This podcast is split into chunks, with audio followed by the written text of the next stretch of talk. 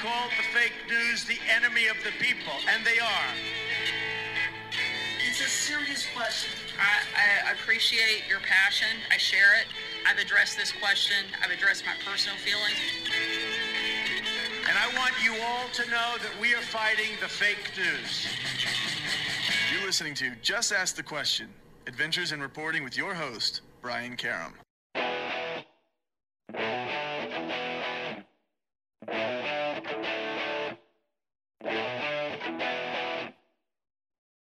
Hi, and welcome back to Just Ask the Question. I am your host, Brian Karem, and today it's a pleasure to have with us Lucian Truscott. And uh, Lucian, you may or may not know, but I I, I love his work uh, uh, with the Village Voice. He's a columnist at salon.com, has written five books. Is that right, Lucian?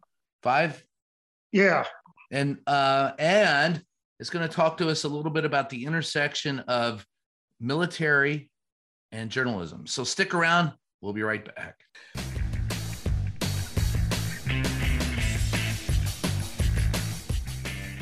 Hey, Just Ask the Question podcast listeners. If you've got a second, head on over to Twitter and follow our official page, JATQ Podcast. That's JATQ Podcast. Again, that's at JATQ Podcast.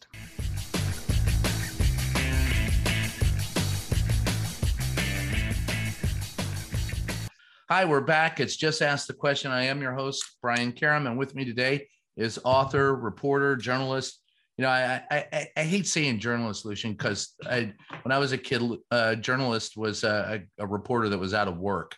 So I'll just go with with a writer, author, reporter, uh, Lucian Truscott. Uh, Lucian, I, I guess what I I, I want to start out asking you is, I mean, you have a family, a, a background in the military and yet you ended up as a as a writer. How did that happen? Well, um, well, I was gonna first. I was gonna tell you now is that what I'm doing now, the journalism I'm doing now, is on uh, Salon, but also Substack. I've got a column on Substack. Oh, plug away, yeah. yeah. Yeah. You write daily for Substack, right? Yeah, it's uh, luciantruscott.substack.com. But uh, yeah, I write daily for Substack, and um, in fact, I just finished a column right now. But but um, what do you like to write about today? I, I read a lot of your stuff at Salon. I wrote about I, I, wrote about that document that they uncovered today. Uh, Politico got a hold of it. That so-called executive order written on December 16th that Trump was, you know, contemplating signing. I guess December December 16th, 2020.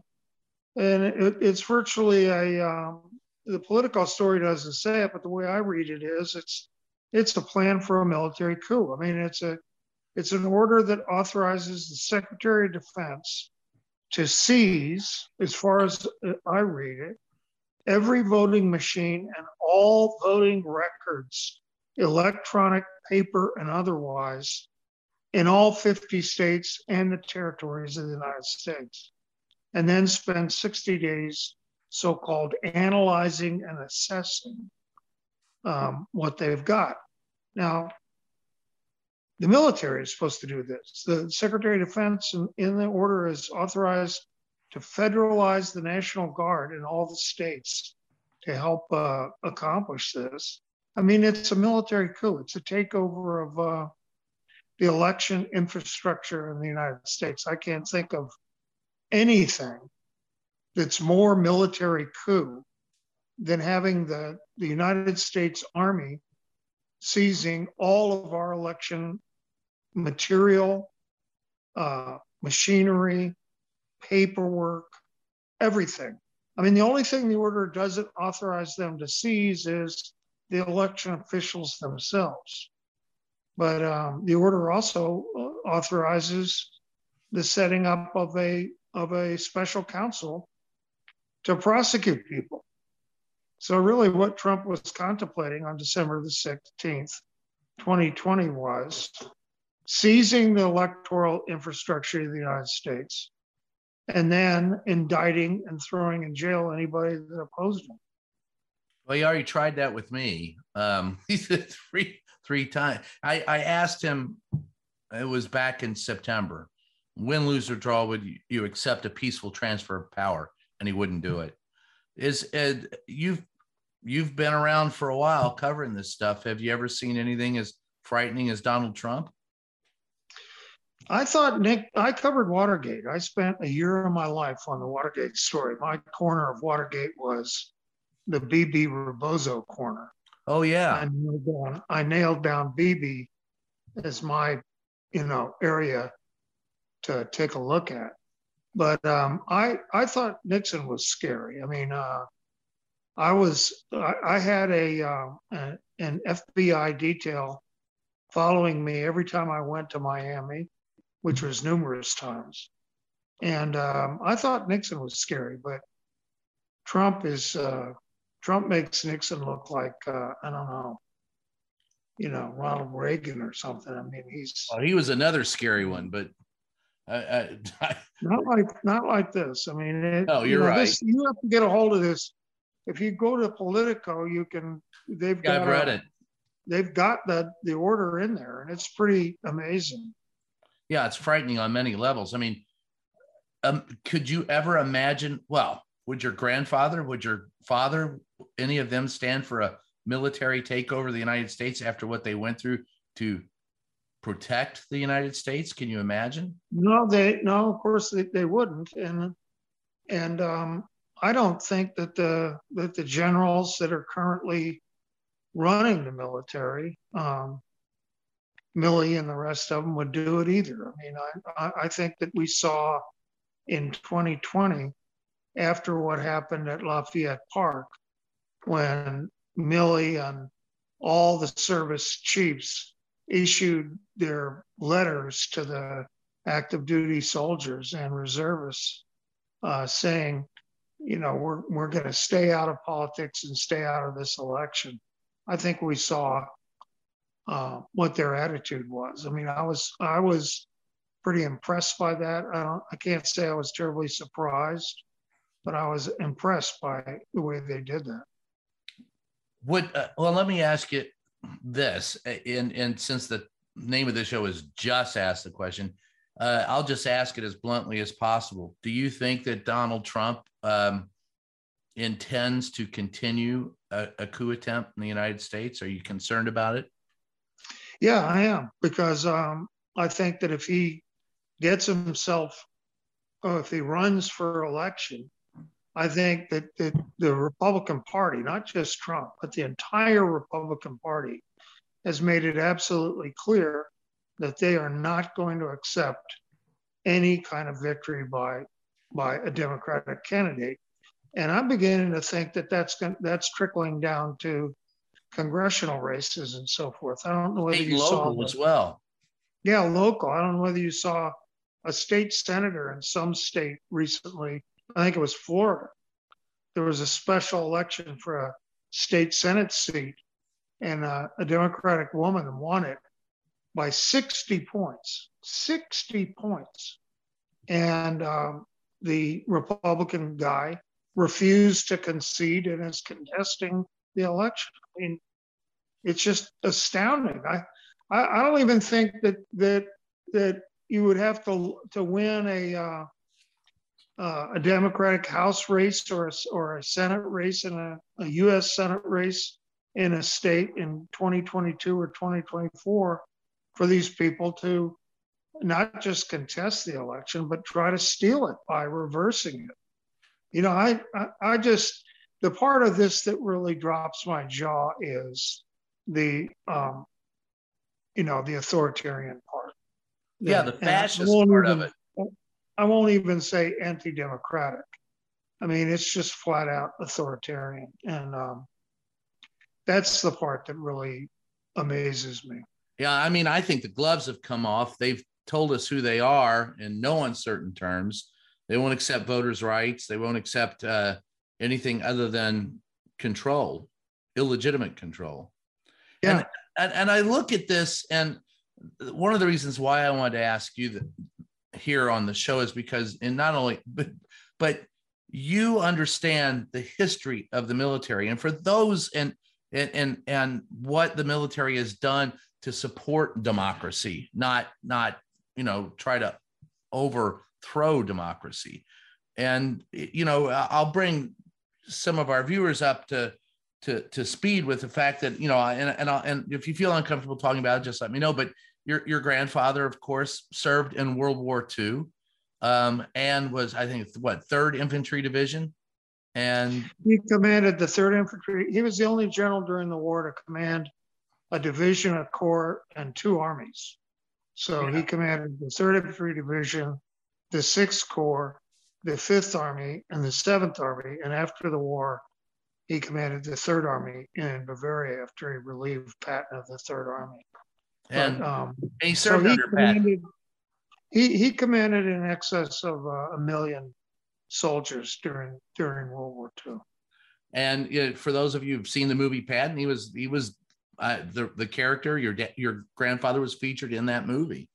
And yeah, that that scene is that scene came right out of my grandfather's memoir, Command Missions, and uh, the scene is therefore completely accurate. I mean, uh, describe set the scene. Tell show me about tell me about this scene.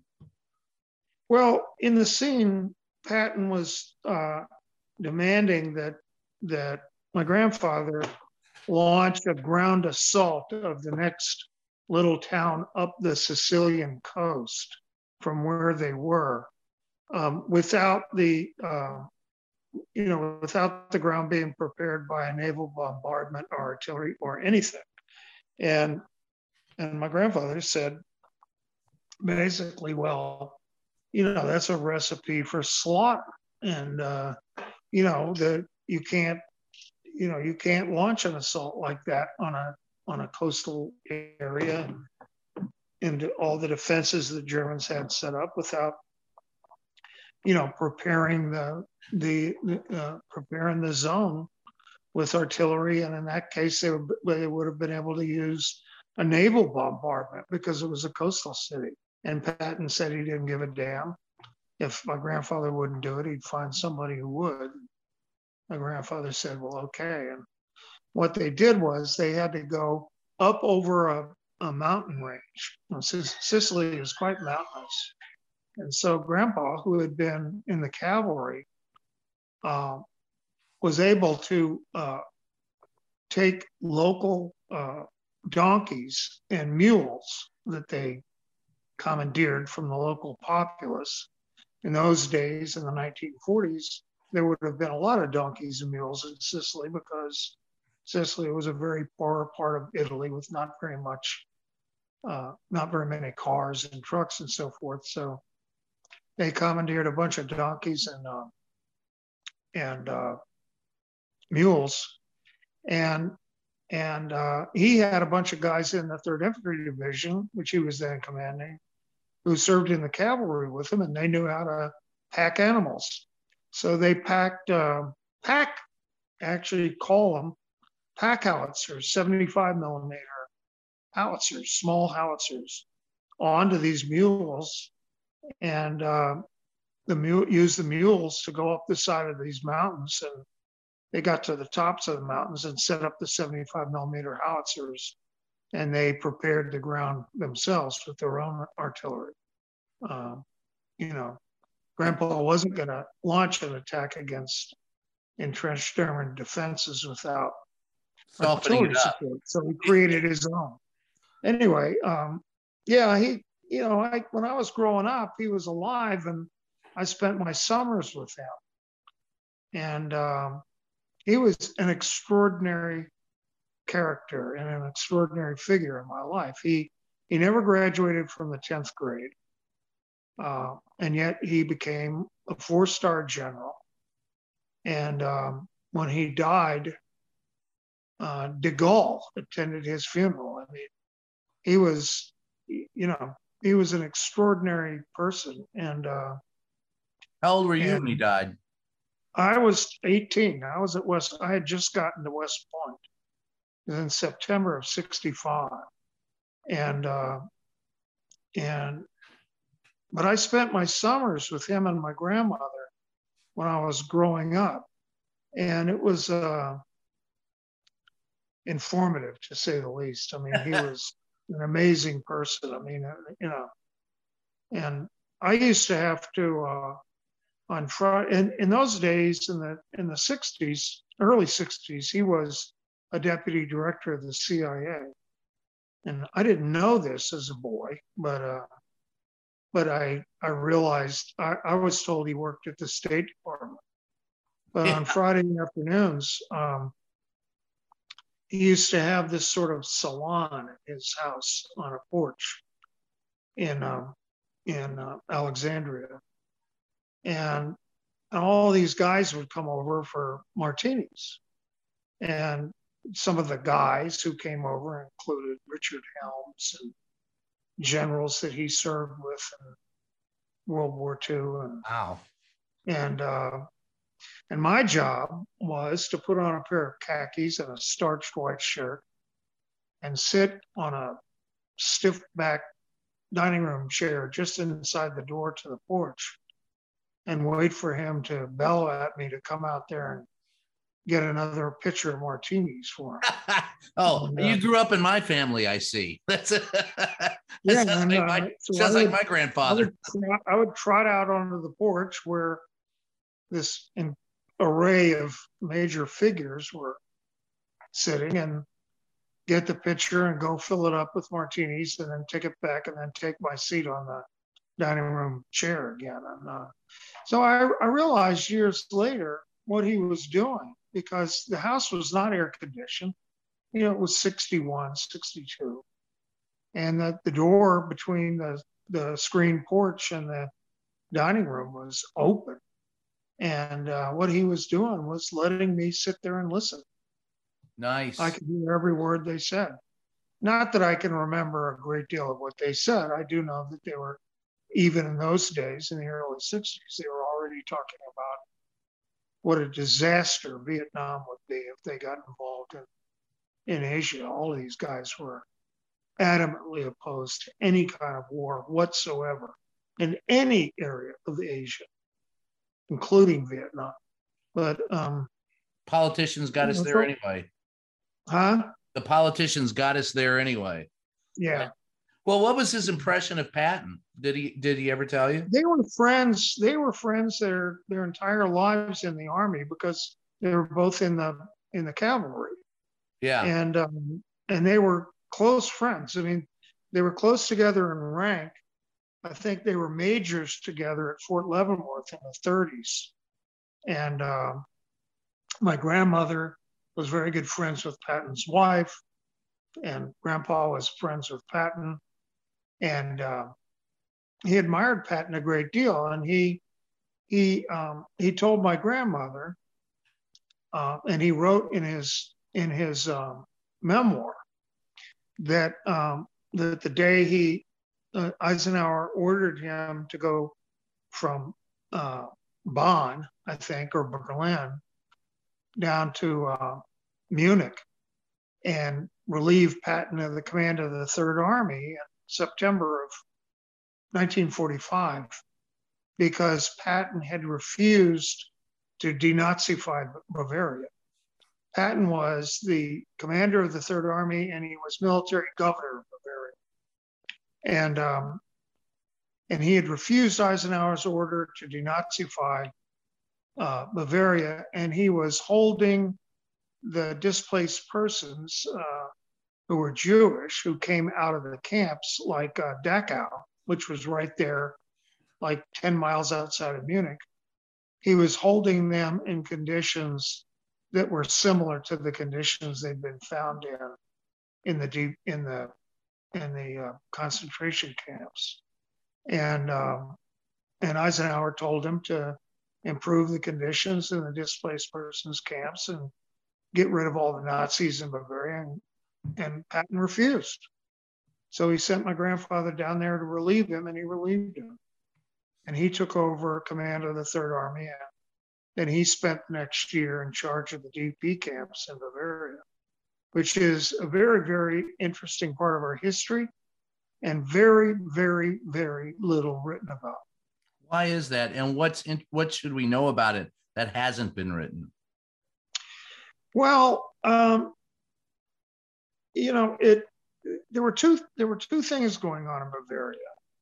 One was the Nuremberg war crimes trials, which is in Bavaria, and also the Munich war crimes trials that are little known about, but but took place. Grandpa was the court martial convening authority for both of those trials, and um, and so they were trying uh, the famous war criminals of the Nazi hierarchy in Nuremberg. And then Grandpa in Munich tried camp guards and camp commanders and that sort of level of Nazi down there. And um, they executed a lot of them. Wow. And they, um, you know, they, there wasn't a great deal of press attention. There wasn't any press attention on that, on those trials and on what they were doing in in um, Munich, so they could pretty much do what they wanted, and they just executed a bunch of concentration camp guards and commanders.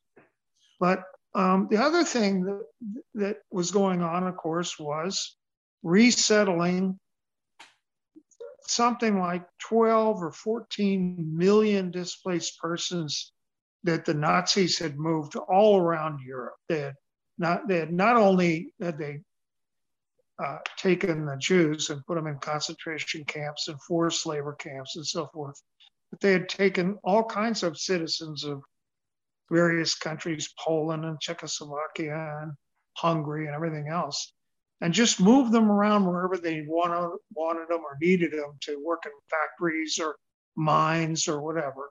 So after the war, about 12 million of them needed to get back to their to their um, uh, home countries. And of course, there was very little infrastructure in Germany. Most of it had been right. destroyed during the war.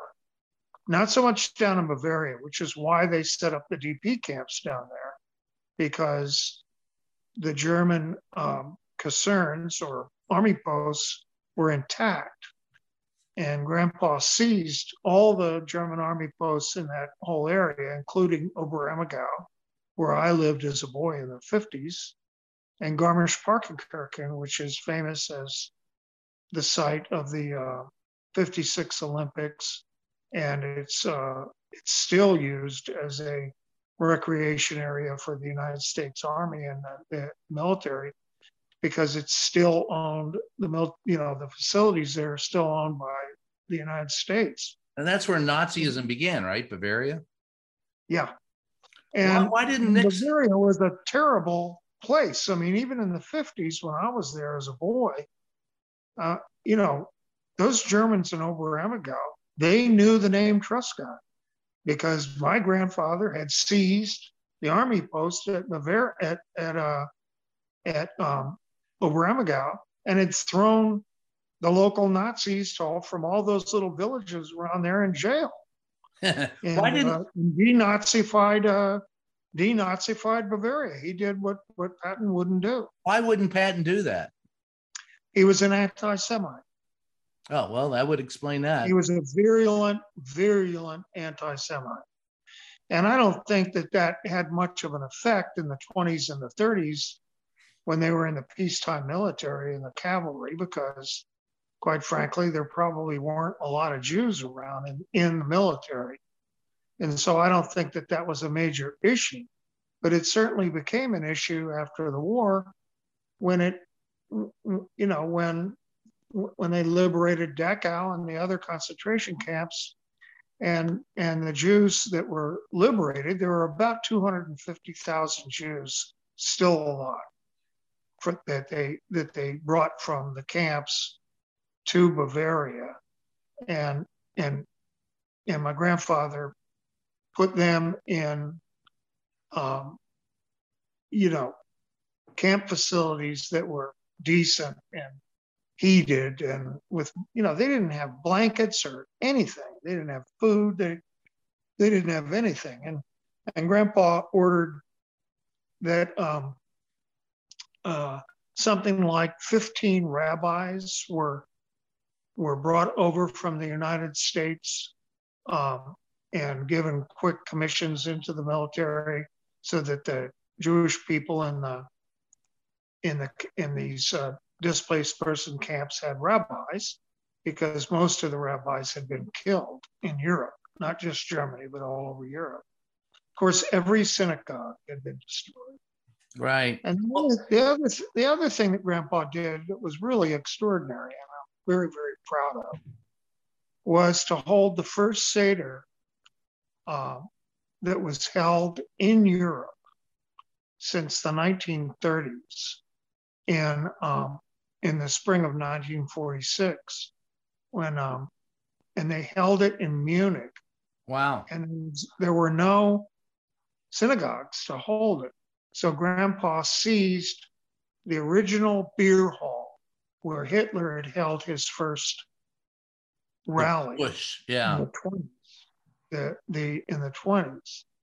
And they held the the Seder, which went on for something like three days.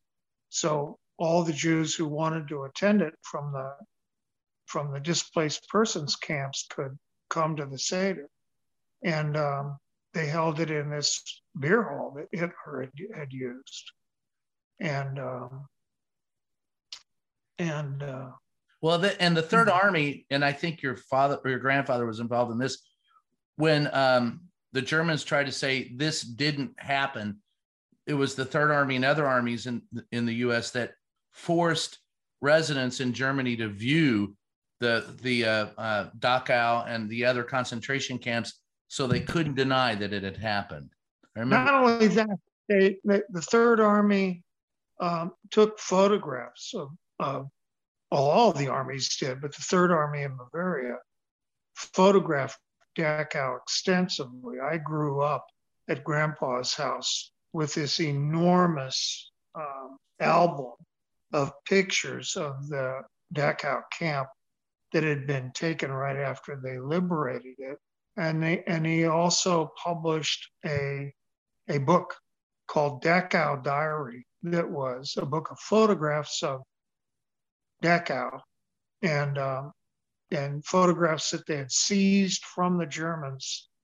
And, and it was uh, the, the, the language in it was written by um, a Dachau inmate who had copied down a diary on toilet paper and hidden it away that they wow. where's they the uh, where are the photos in that now? Are they in national archives or i guess i mean we had a copy of it in grandpa's in grandpa's uh, library. And my brother and i used to sit there and, and read it. And so i grew up with you know you wanted to know originally when you contacted me about how my military background affected affects my journalism and yes. so forth and i think you can hear it. I grew up with all this history. I mean it was right there in front of me and and of course i lived as an army brat. I lived in germany from 55 to 58 at a time when the germans really had not accepted the fact that they lost that war. I'm telling you they hadn't accepted it. My brother and I got in fights with German kids constantly, whose parents basically sent them out to beat up American children because they, they were inculcating them with this hatred of Americans and with this idea that, that the war had been lost because of the Jews or something. I, I never really quite understood it, except that the whole nation of Germany was in denial. But it, um, are there any parallels to today's politics in the United States? Well, um, I think not not in the way that I think that we're going to have, you know, concentration camps or any kind of paranoid stuff like that. But I do think that the parallels are really to not to the, World War II or the years after the war, but the years before the war, when the German public um, fell under the spell of Hitler uh, because he you know, there was like a national delusion in Germany that that you know Hitler blamed everything that was wrong in Germany, everything that had happened in Germany, how they lost World War One and their economic pains and struggles and everything on Jews. And um, I think that something of the same thing has happened in this country with Trump convincing, um, you know, a large segment of, uh, I guess, however many, close to 70 million votes he got, a large segment of the population of this country, that it's all the fault of the Democrats, you know, in in some way. And and I think that that's what we're seeing with the the idea that no Republican has ever, or they're saying they're never again going to accept a a victory uh, in an election by a Democrat. And do they you, don't recognize the legitimacy of another political party. Do you and think that that's going to lead to violence? It, it might. I, I, I mean, we already saw what could happen on January the 1st of last year.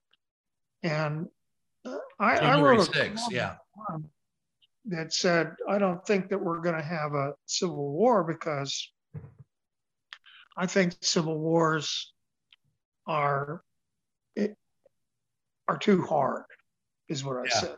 It's it's difficult to you know, I mean, I, I, was in the army. I grew up around the army. I grew up in the army. It's difficult to learn soldiering. It's difficult to learn warfare. I mean, it's not, you don't just. However, terrorism and violence are easy to learn. Yeah, but you, you know, you don't just take a gun and put on some clown like camo stuff you buy at Walmart and go out and you know, and become a warrior. I mean, it's the the training and, and the discipline and everything that's necessary to actually fight a war isn't there among these people that think uh, like the ones that thought at, uh, on January the 1st, the ones you saw in all those clown like outfits and everything. I was there. Those guys think they're warriors, but they're not. Yeah, no, I, I liken them to the NFL weekend warriors, the guys who take their shirts off and paint their face. And but when I was there, I saw though there were some hard cases that were trying to stir up violence.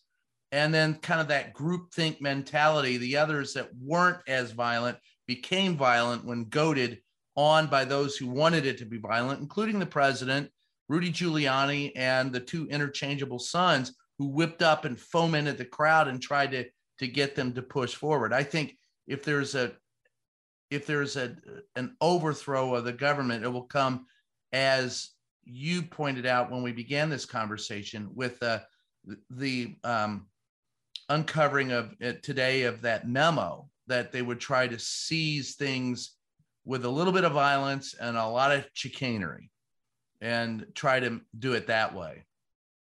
Yeah, I you know, I I think that I've sort of sworn off speculating about this stuff at this point. It's hard to, yeah. one column about this idea about a civil war, and I really don't intend to write any more about it, and unless and until it would it would start to happen. But I've sort of sworn off speculating about it. Um, the you know, I mean, I think that you know what what has to be done is um, organizing and mobilizing. I mean, it's you and know, educating and, and, and educating and winning elections. Yeah, well, we're gonna uh, we're gonna take a short break, and when we come back, we'll talk a little bit more about the military. And I, I have got to ask you about Stonewall. Uh, one of the first things you covered for the Village Voice. So stick okay. around. We'll be right back.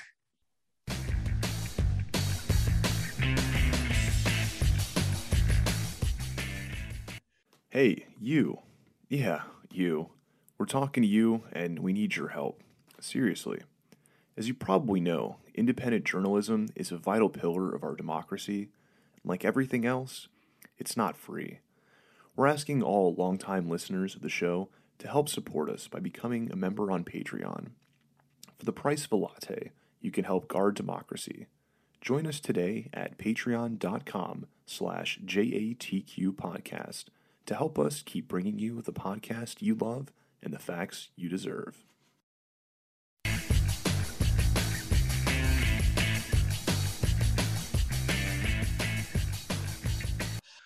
Hi, we're back. It's just ask the question, and I, I'm enjoying this conversation a lot, Lucian.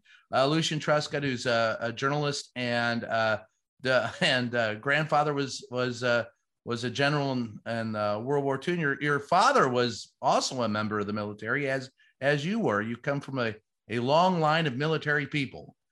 yeah. How did you become a writer? When did you decide that you wanted to not be in the military and wanted to be a reporter? Well, it's kind of a funny story. It was uh, I was at West Point. I entered West Point in 1965, and West Point is 50 miles from New York City. So when cadets got out of West Point, which was not very frequent, especially when we were plebes, you know, in the first year, but later in the later years, you could get out of there more often. Um, you know, the place that you went, if you if if you weren't able to fly home to say Washington D.C. or something for a weekend, the place you went was New York City. So I became, you know, very very interested in, in New York, and, and when when I was a plebe, our basketball team was a very very good basketball team. Bobby uh, Bobby Knight was the coach of the team, and Mike Krzyzewski, who's my classmate, was wow. the team player coach uh, on the team. And so the West Point team got in the NITs, the National Invitational Tournament, every year. And the National Invitational Tournament was played in New York. So every time West Point got to play, we got to go to the game in New York City. And I wasn't very much interested in basketball, but I was very interested in going and listening to music and jazz and other stuff. So whenever, so we would be marched up to the, uh, well, in those days, the old garden was still there. Yeah. Uh, and um, to the garden where they would play basketball, and I would just cut out and go down to the five spot or the Cafe Au Go Go or wherever I wanted to go, and and you know and listen to music. And and it was then that I got um, I I got got a copy of the Village Voice on one of my trips to New York, and then I sent in a subscription thing and subscribed so that basically so I would get to know what was going on in the city, you know, so I could know who was playing and where they were playing and where the clubs were and all of that. And uh, but I started reading the voice. And the Village Voice in 1965 and 66 and 67 was, you know, just thriving. And, you know, it was the 60s, what we think of as the 60s. You can imagine what was going on, the early days of feminism, um, civil rights, the Beatles. yeah, everything. Everything was happening. And it was happening right there and the Village Voice was covering it. So um, one day, I saw something in the voice that I disagreed with, or something I can't remember, and I wrote a letter to the editor of the Village Voice, and they ran it number one in the editor's column with my name under it, Lucian K. Truscott Fourth, West Point, New York. and um, that letter got 37 replies in the letters column. Wow. And the replies came from people like Dwight Macdonald and Paul Goodman and Aryeh Neier and uh, all of these major public intellectuals and everything were took me on. And there I was, what, I was 19 years old. And so the following week I answered, you know, Paul Goodman and Dwight Macdonald in the letters column. Wow. And, and uh, and that I was hooked. You know, I, I from that point forward, it was 1966. I wrote what, am- what amounted to a column in the letters column of the Village Voice. I, I wrote letters to the editor frequently, and they published them all. And uh, and to make a long story short, in 1968, during the Christmas break, my parents were in Hawaii, and I couldn't afford to fly from New York to Hawaii for the Christmas break. So I went down to the city and stayed with a girlfriend of mine in the East Village on East Second Street, and uh, and during that time, I wrote a fairly long letter to the editor of the Voice about spending Christmas Day at the Electric Circus with the hog farm, believe it or not. And uh, and they took my letter to the editor and ran it on the front page as an article. Wow. And sent me a check for eighty dollars. And that was my first published article. And uh, and that was that was when I became a published paid writer. I didn't even know you got paid for writing. That's you still don't. Most reporters I, I didn't, still suffering there. Up, I didn't grow up, uh, you know, taking creative writing courses and wanting to be a writer. You know what I mean? I mean, right. I grew up wanting to be in the army, and uh, but I, you know, I became a writer by did, almost an accident. How did your military mentality affect your writing? Well, I I learned to write by virtue of the fact that I was an army brat, and we got shipped around all over the country, all over the world, really. And every time we moved, um, I would write letters to the kids that were at the army posts that I had left, you know, and they would write letters to me. And, uh, you know, girlfriends and friends and that sort of thing. And uh, it was writing those letters that taught me how to be a writer. I mean, uh, the writing that I do right now in the column that I just wrote for Substack is no different than the letters that I wrote to kids that I knew in the 1950s and 60s, or no different than the writing I did in the Village Voice, really. Any, um, any authors? That's how I learned how to be a writer. Any authors stick out in your mind that you liked that you uh, you read growing up that you uh, admired? In other words, who were your influences as writers? Uh, I wouldn't really say that I had any influences because I, you know, I read everything. I, I, you know, that's a question that I get all the time. Like, who is your favorite writer, or who is your favorite rock star, or who is your you know what what is your influence or whatever and i just don't have any favorites you know i read them all and well, uh, i won't ask you uh, who your favorite rock star is but i'll be more specific did you have a favorite beatle a favorite what beatle um no no really no. Did you like them? Did you listen I to just, them? Yeah, I like the Beatles, but I mean, I was really a Rolling Stones fan. Ah. but uh, but uh, I could have picked that. I should have picked that one out. so, what's your favorite Stone song? Do you have one of those? No. No.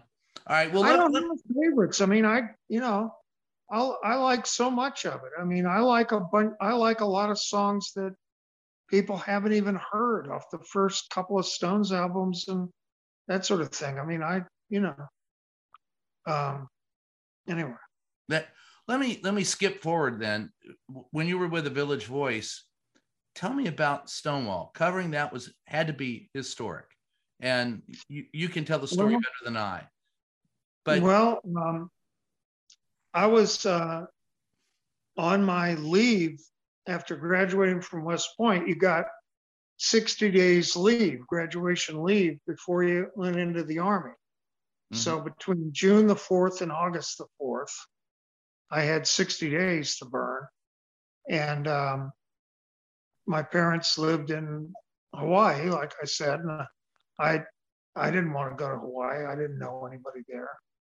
Um, but I did have a lot of friends in New York. So I went down and I rented a loft on, uh, sublet a loft on Broome Street from a friend of mine that was a painter. and uh, and I stayed there for two months. And while I was there, I wrote some articles for The Voice. And one night in June, on June the 27th, uh, I was walking from my loft on Broome Street to the Lion's Head, the bar that's two doors down from the Village Voice, yeah. where all the writers from the Voice and everywhere else hung out. And uh, and it was around 10 o'clock at night, and I just walked right smack into the Stonewall riot. I wow. walked up Waverly Place and turned left on Christopher, and there it was. And uh, you know, I was a neophyte writer, but even I could recognize a story. So, um, what's yeah. what surprised you about that? Uh, what What do you mean? What surprised me? Well, I mean, when you walked into it, first of all, seeing a riot would surprise anyone, but the causes behind it. I mean, when you got to to see what it was, were you aware then how historic it was, or or, or did that come into play later? Well, it that was on a Friday night around 10 o'clock. And the riot lasted until Sunday. I mean, not continue continuously, but there was a major conflict between the patrons of the Stonewall and other gay people that were on the street on Friday night when they busted the place.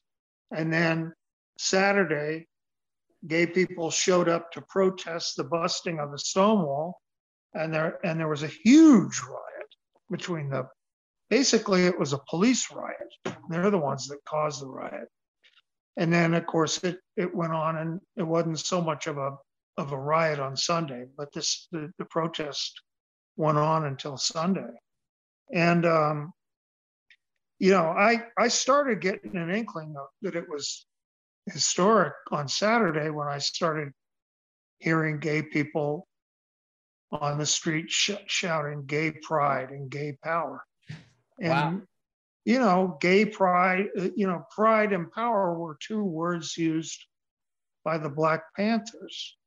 So um, you could tell that, you know, I could tell that a movement was starting. And in fact, my story in the Village Voice that I wrote on Sunday night, uh, which ran in the Wednesday paper, was the first place that the words gay power and gay pride appeared wow. in print. Wow. So, um, but I, I can't claim that I was prescient and I knew I could, you know, I sort of, I, I knew that it was historic and all that other stuff. I didn't. But um, but I did understand that busts happened at gay bars in the village all the time. This was fairly well known, even if you were a straight male that had just graduated from West Point. What, what was brand new was that that the the patrons of the Stonewall, who were almost uniformly very young, and um, and from the outer boroughs in New Jersey and so forth. Not from these were not people that had apartments in Greenwich Village. They, right. They were people who came into the city to be gay, essentially. Right. Uh, and uh, what was new was that that that they they wouldn't take it. You know, the the the way the cops did those things were they waded into gay bars and busted heads and they, they, in fact, in that in that bar, the Stonewall, that night, they took bats, baseball bats, and broke all the liquor bottles, the mirrors behind the bar. They broke up everything in there the cigarette machine, the stereo equipment, everything. And, and then they arrested a bunch of patrons. They didn't arrest the guys that owned the Stonewall, who were uh, mobsters from the DiMartino family, as it happened. but um, but they arrested all these patrons, and these young gay guys, they didn't have jobs and they didn't live in, you know, four room duplexes on West 12th Street and stuff. They they didn't have anything to lose. you know, and um, and they stood up to the cops and threw rocks and, you know, picked up paving stones and everything else and broke out the windows of the Stonewall and rioted. You know, they said we're not going to take it, and uh, and that caused the police that were busting the Stonewall to call for reinforcements, and then reinforcements came in, squad cars, and they scattered the crowd, and and uh, you know, and then the same thing happened the next night, except they called in the tactical patrol force who had helmets and shields and all of that, and and it got pretty bloody and and pretty violent with um, um, tear gas and everything. Did you ever you know? fear for your own safety? Hmm? Did you ever fear for your own safety? No. Well, I had been trained in riot control as a cadet. so, uh, oh, you were right at home. you know, yeah. I mean, I, ah, I sort of just, just another doing. Friday night.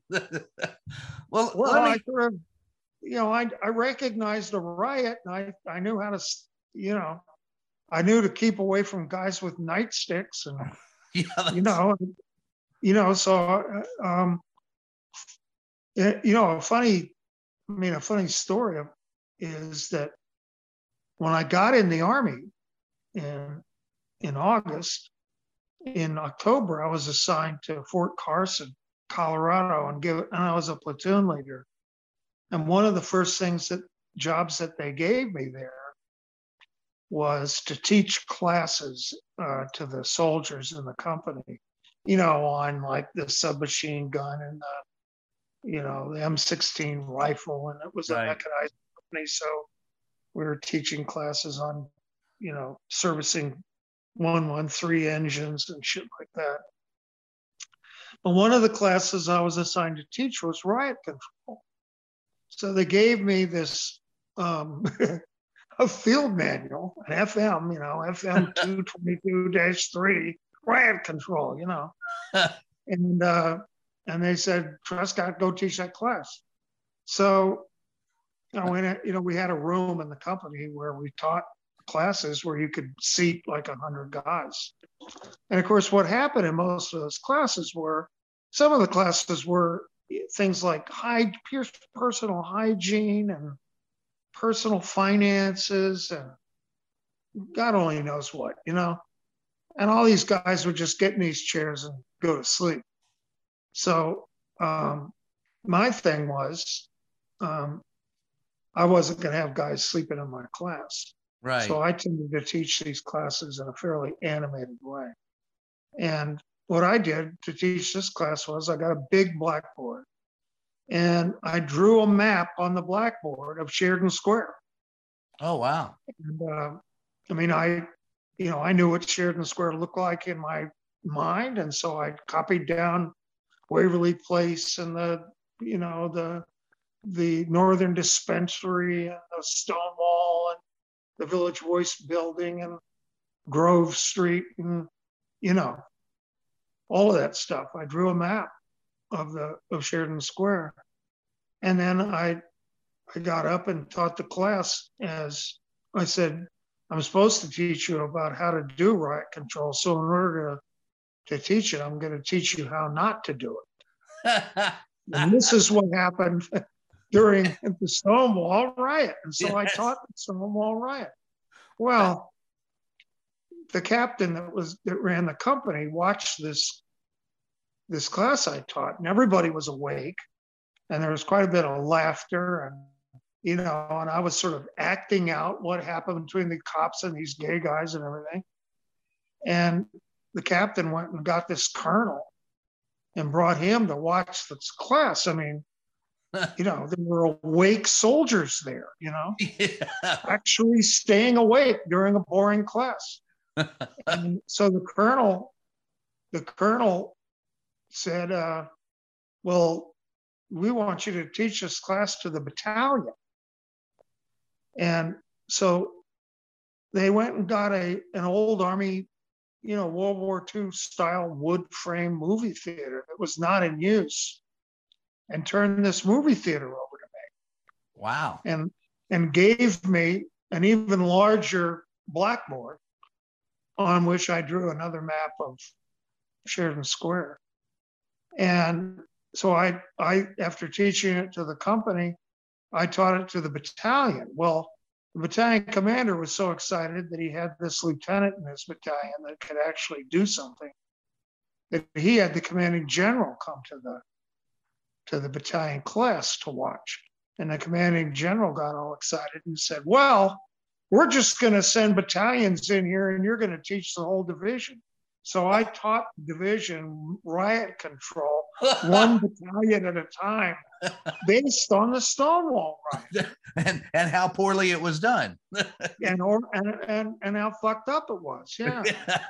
and uh, so, That's so that was, you wanted to know how my journalism and how my experience in the military intersected. Well, there, there's there a good is. example. Well, and that, that leads me to you know you have uh, written five books, novels.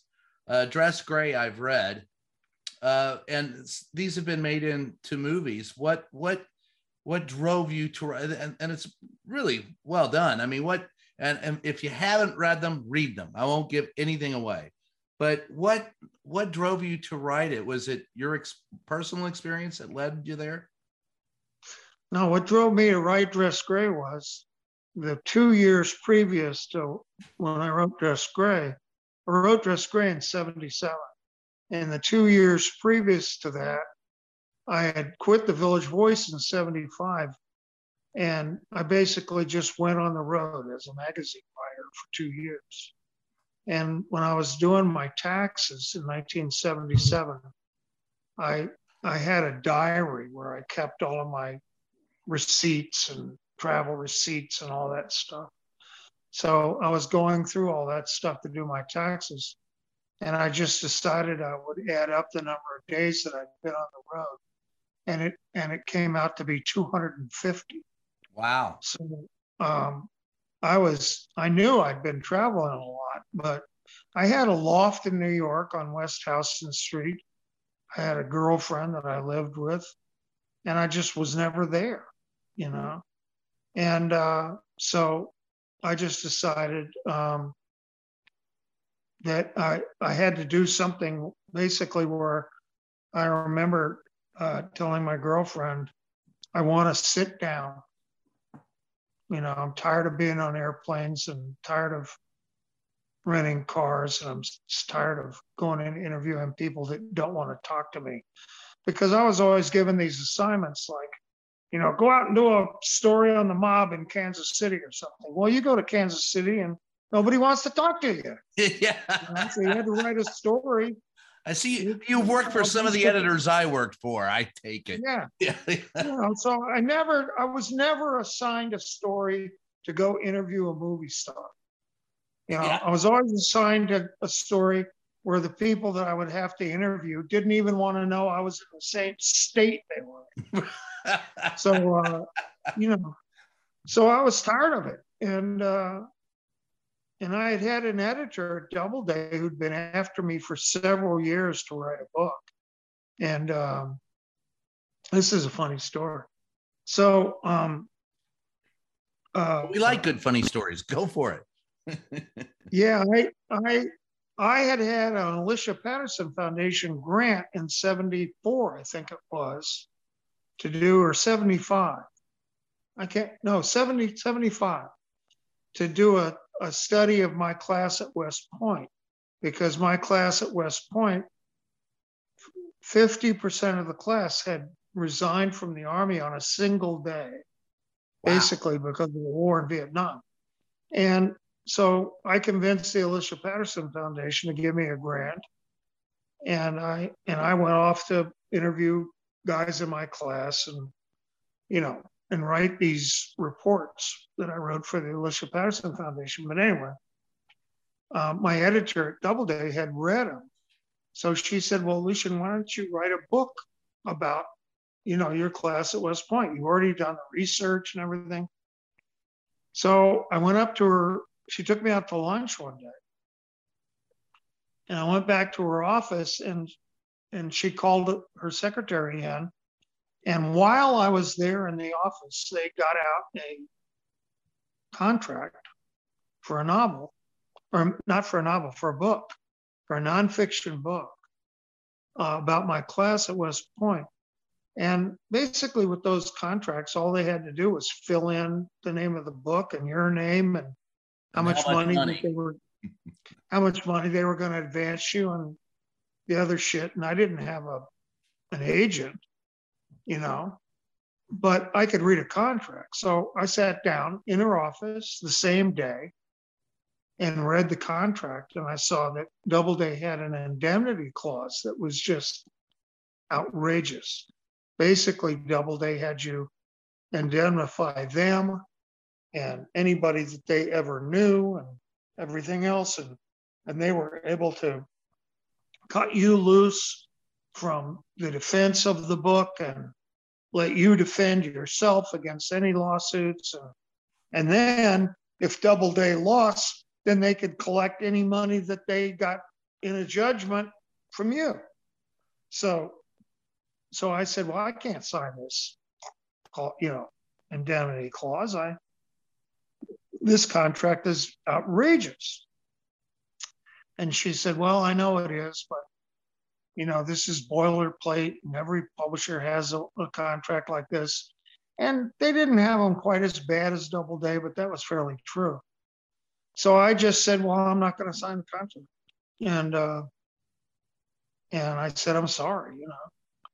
And I I started to walk out of the room. And just as I got to the door of her office, she called to me. And um, she had this kind of high pitched voice like, Lucian, have you ever thought about writing a novel? And I turned around and looked at her and said, No, I haven't really. And she said, Well, if you if you wrote a novel, Lucian, what would you write? And so just for the hell of it, I said, Well, how about a gay murder at West Point? she said, she her entire look and her voice and everything changed. And she said, Get back over here and sign this contract.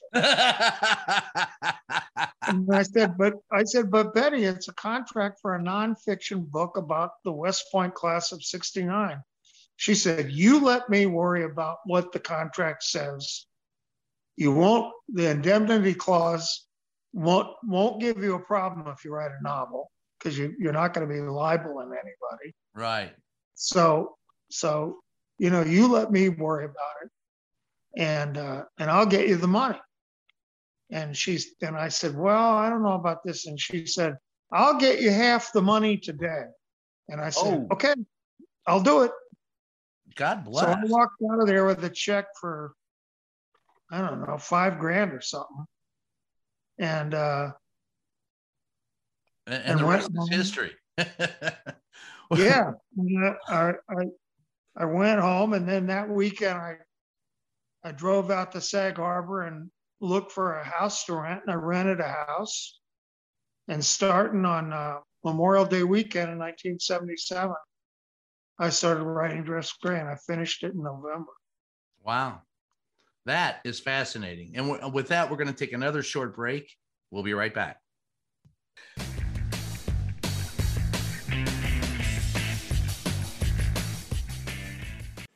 In this modern age of misinformation and deceit, Just Ask the Questions newsletter cuts through the BS and gets to the truth. With Brian's in depth articles, columns, and exclusive content not released anywhere else. Get the scoop and stay in the know. Sign up for the Just Ask the Question newsletter now at substack.com slash JATQ podcast.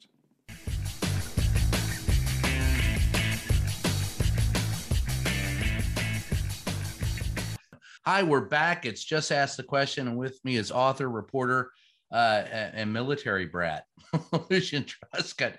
And Lucian, I guess as we finish this evening, and I look, man, I could I could talk about this stuff all night long. I I want to know what your thoughts are about uh, how the military and journalists get along. And as preface that, I'm going to tell you my own it, briefly story about where I where I came to be upset with the military because I think they screwed themselves out of a out of a great deal. um, and that was in the Gulf War. And I I covered the first Gulf War, and I remember being they tried to keep us so hard from, and if you remember that it was before you were actually embedded, but we had to have uh, we had to have chaperones to go with us, and there was a lot of pool busting as reporters would break through the you know the pool and go out on their own to cover stuff. And the military who had taken which had taken a a huge hit after the Vietnam War and there were still people that were scared. And I mean so many of the people that I talked to were fearful in the military of being you know this is a very large military buildup the largest since the Vietnam War. And they were afraid that the uh, press would turn on them and treat them like uh, had happened during Vietnam. Now, of course, it, it didn't happen and it wasn't a protracted affair. And there was only four days of, of ground war. But I remember at one point in time, actually, it, it, made me so proud to be an American to see what the military did. And I was walking through the streets of Kuwait and people were, there was pro American graffiti. And there, there were people that would you know take me aside and and and say you know, listen i want to make a, you know a meal for you. Come to my home and have a meal. You don't know what we've been through and and you all saved us. And i, I just it was one it was the inability to tell those stories those very human stories during the gulf war because the military was so scared of what the press would do. And i guess the question is is there a better way for the military to handle the media or a better way for the media to handle the military in hot zones particularly but uh, on a day-to-day basis in general? Well um, you know i think things changed a lot after the gulf war. Is you know in in the iraq war they did embed soldiers with yeah. units and so forth and and that you know you were able to write you know whatever you wanted to write which was i think a, a better idea.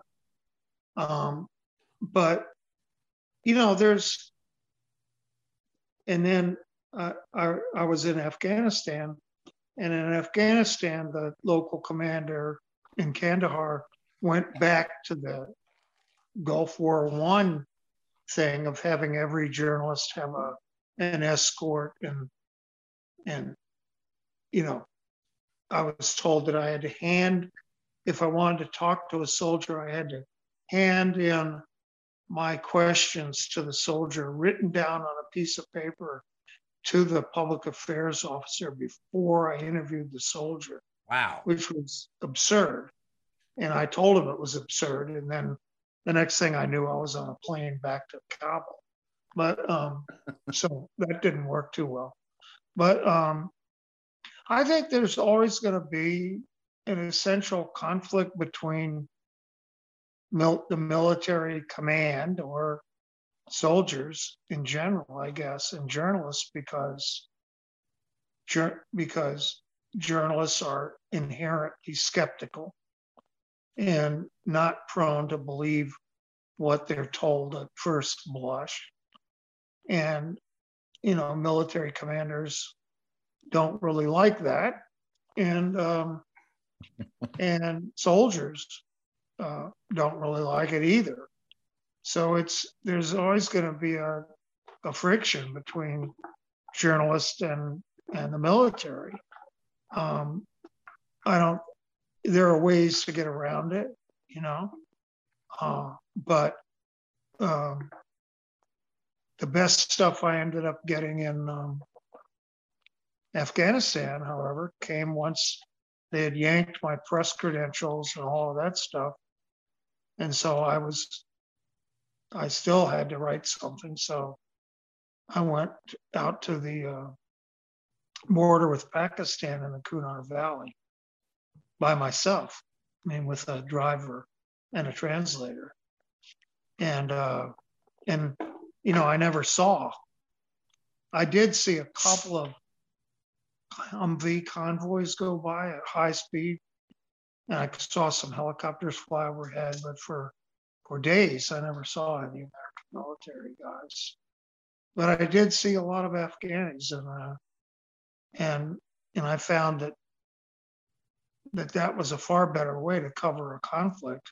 Yes, to be, you know, wearing a helmet and a and a goddamn flak vest, and yes. be surrounded by twenty guys carrying, you know, M4s or M16s. Yeah, you know, I mean, that, you know, the local people talked to me and would, you know, would basically tell me anything. And it was the local people that were, let's call it the victims of that war. So yes. that's where the story was, you know. So, uh, were we right to get out of there after 20 years? Absolutely. We should have, you know, I was I was asked while while I was in Iraq and while I was in Afghanistan. So uh, I was with some soldiers briefly in Kandahar for about 48 hours and all of these and, and i did see soldiers you know because i got away from my handler. Um, but um, for you. all these soldiers would always ask me you know what should we do? How what should we get out of how do we get out of here? And and my answer was always well how did you get here?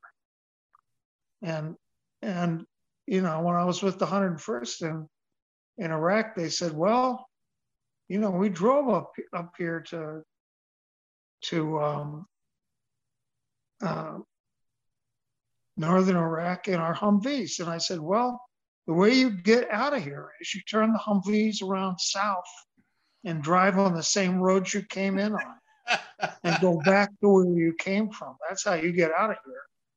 And they and they and all and then these colonels and generals and shit would say, well, what's going to happen if we leave? If we leave, though, blah blah blah. And I'd say, they'll go back to what they were doing before. The Sunnis and the Shiites hate each other, so they're going to be fighting each other.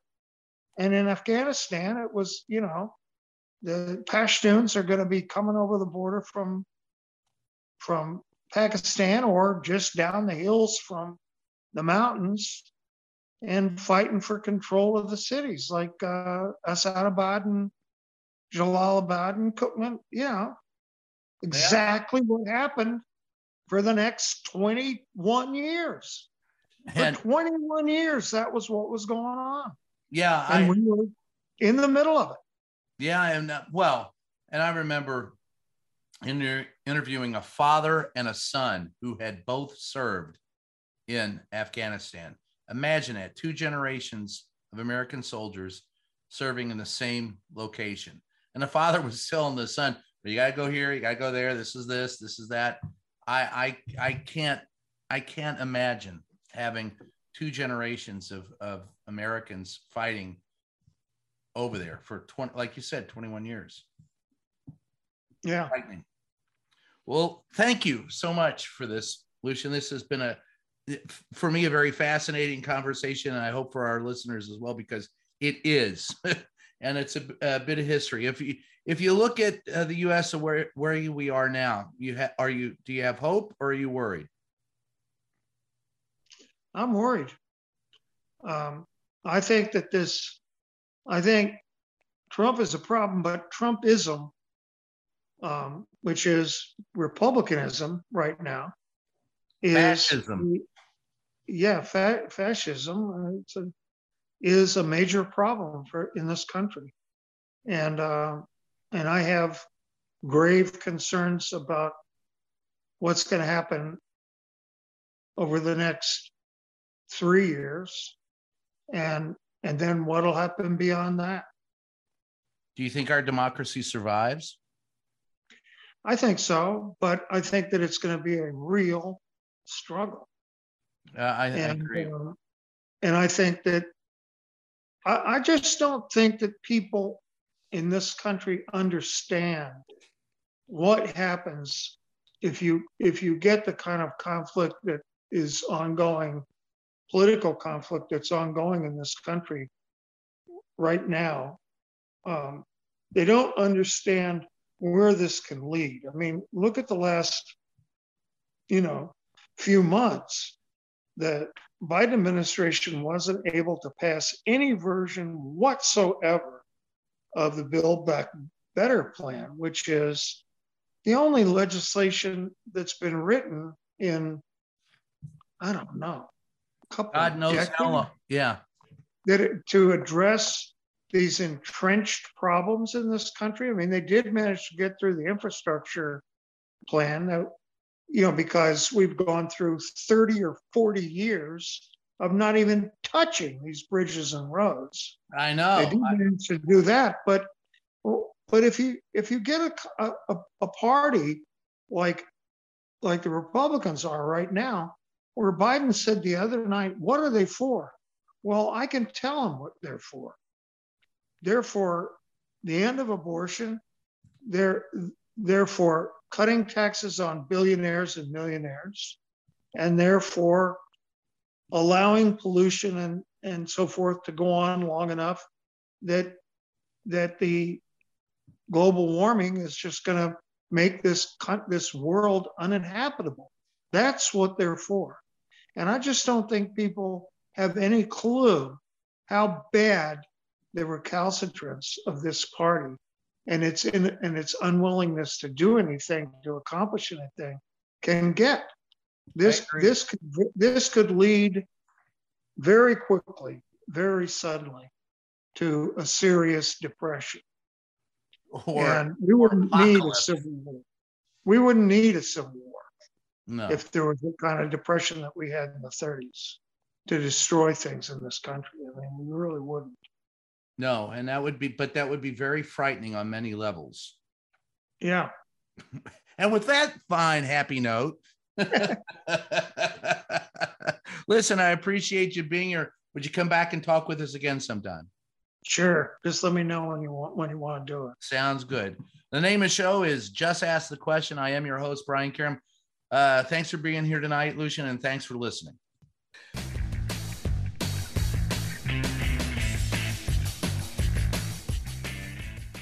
In this modern age of misinformation and deceit, Just Ask the Questions newsletter cuts through the BS and gets to the truth with Brian's in depth articles, columns, and exclusive content not found anywhere else. Get the scoop and stay in the know. Sign up for the Just Ask the Question newsletter now at substack.com slash JATQ podcast.